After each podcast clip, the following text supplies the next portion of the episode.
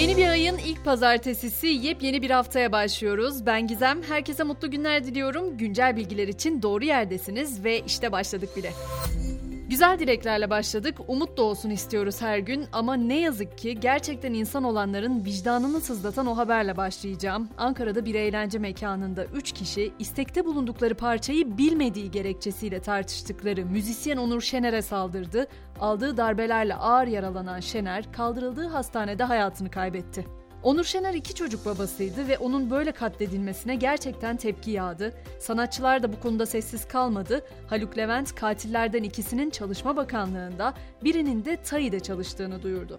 Gerçekten böyle bir olaydan böylesine bir noktaya gelinmesi, müzik nedeniyle müziğin temel olduğu, eğlencenin temel olduğu bir şeyde bizim cinayet konuşuyor olmamız, insanlığın nereye gittiği sorusunu bir kez daha sormamızı gerektiriyor sanırım. Son durumu da aktarmak istiyorum. Gözaltına alınan 5 kişi adliyeye sevk edilmiş durumda. Onur Şener'in cenazesi ise bugün Ankara'da toprağa verilecek. TÜİK'in açıkladığı enflasyon verileriyle devam edelim. Enflasyon Eylül'de aylık %3,08, yıllık bazda ise %83,45 arttı. Bu dönemde, bu devirde çocuk okutmanın ne kadar zor olduğunu da aslında gözler önüne seren veriler var. Eylül ayının zam şampiyonu üniversite eğitim giderleri oldu. En fazla fiyat düşüşü ise patateste görüldü. Öte yandan akademisyenlerden oluşan Bağımsız Enflasyon Araştırma Grubu yani ENAK olarak biliyoruz biz onları. Onlar Eylül ayı itibarıyla yıllık enflasyon oranını %186,27 olarak açıkladı.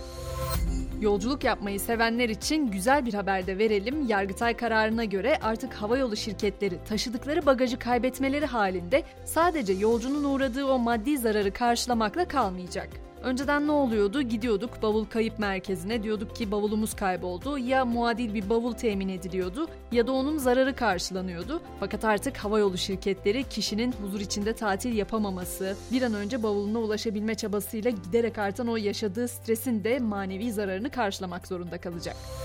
Her zaman bahsediyoruz İstanbul trafiği, İstanbul trafiği işte İstanbul trafiğinin en önemli çözümlerinden biri olan raylı sisteme yeni bir hat eklendi. Pendik Sabiha Gökçen Havalimanı metro hattı hizmete açıldı. Bu hattın şöyle de bir önemi var. Sadece İstanbul'un şehir içi ulaşımı değil aynı zamanda şehir dışından havalimanına gelenlerin de hayatını kolaylaştıracak. 5 durağı bulunan hatla birlikte İstanbul Sabiha Gökçen Havalimanı'ndan Pendik Tavşantepe'ye 10 dakikada, Kadıköy'e de 45 dakikada ulaşılabilecek. Hat açıldı açılmasına ama İstanbul Büyükşehir Belediyesi ile iktidar arasında da bazı tartışmaları beraberinde getirdi belediyenin bütçesiyle yapıldığı söylenen ancak İstanbul Büyükşehir Belediye Başkanı İmamoğlu davet edilmeden Cumhurbaşkanı Erdoğan tarafından açılan Pendik Sabiha Gökçen Havalimanı metrosu istasyonlarına Büyükşehir Belediyesi'nin metro simgesi olan M tabelalarının asılması da gözlerden kaçmadı. Yine yurttan bir haber, yeni bir dijital içerik platformundan söz edeceğim. O da Türkiye'de faaliyetlerine başlamaya hazırlanıyor. HBO Max'in Rütük lisansı onaylandı. Lisansın süresi 10 yıl, platformun yayın hayatına ne zaman başlayacağı da önümüzdeki günlerde açıklanacak. Geçelim Avrupa'ya. Rus enerji şirketi Gazprom, Avusturya üzerinden İtalyan Eni'ye gerçekleştirilen gaz tedarikini durdurdu. Bu hamleyi aslında beklediklerini belirtmişti İtalya ve Rusya-Ukrayna savaşı başladığından beri Cezayir ve Angola'dan gaz alımlarını artırmıştı.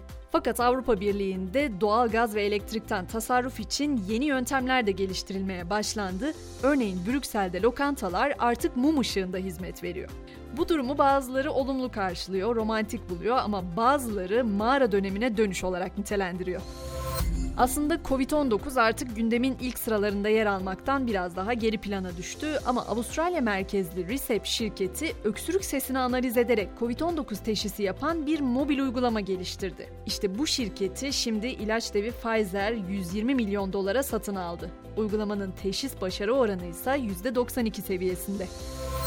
Teknolojik haberlere girmişken Elon Musk'ın otomobil şirketi Tesla'nın yeni insansı robotundan da söz etmezsek olmaz. O robotun adı Optimus. Optimus hafta sonu tanıtıldı, 6 ayda tamamlandığı açıklandı ve etkinlikte sahneye çıkan Optimus seyircileri selamlamasının ardından da dans etti. Uzun zamandır tartışılan bir konu var. O konuda haftanın 5 günü yerine 4 gün çalışılması.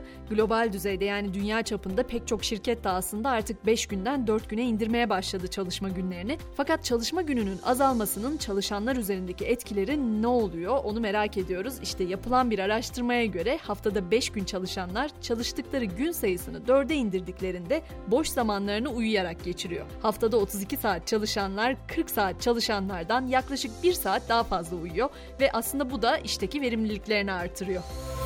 Ve meme kanserinde erken tanı farkındalığının sembolü haline gelen pembe top bu yıl Pınar Deniz'in elinden havalanacak. 21 Ekim'de Anadolu Efes Alba Berlin karşılaşması projenin gönüllü destekçisi oyuncu Pınar Deniz'in pembe topla yapacağı hava atışıyla başlayacak.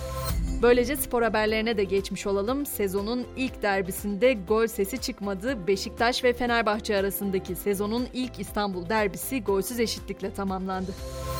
Endonezya'da ise bir futbol maçında kaybeden takım taraftarları sahaya indi. Yaşanan izdihamda 125 kişi yaşamını yitirdi. Olayla ilgili soruşturma başlatıldı. Lig ise askıya alındı. Ve Golden Foot, Fatih Terim'in ayak izinin şampiyonlar gezi yolunda yer alacağını duyurdu.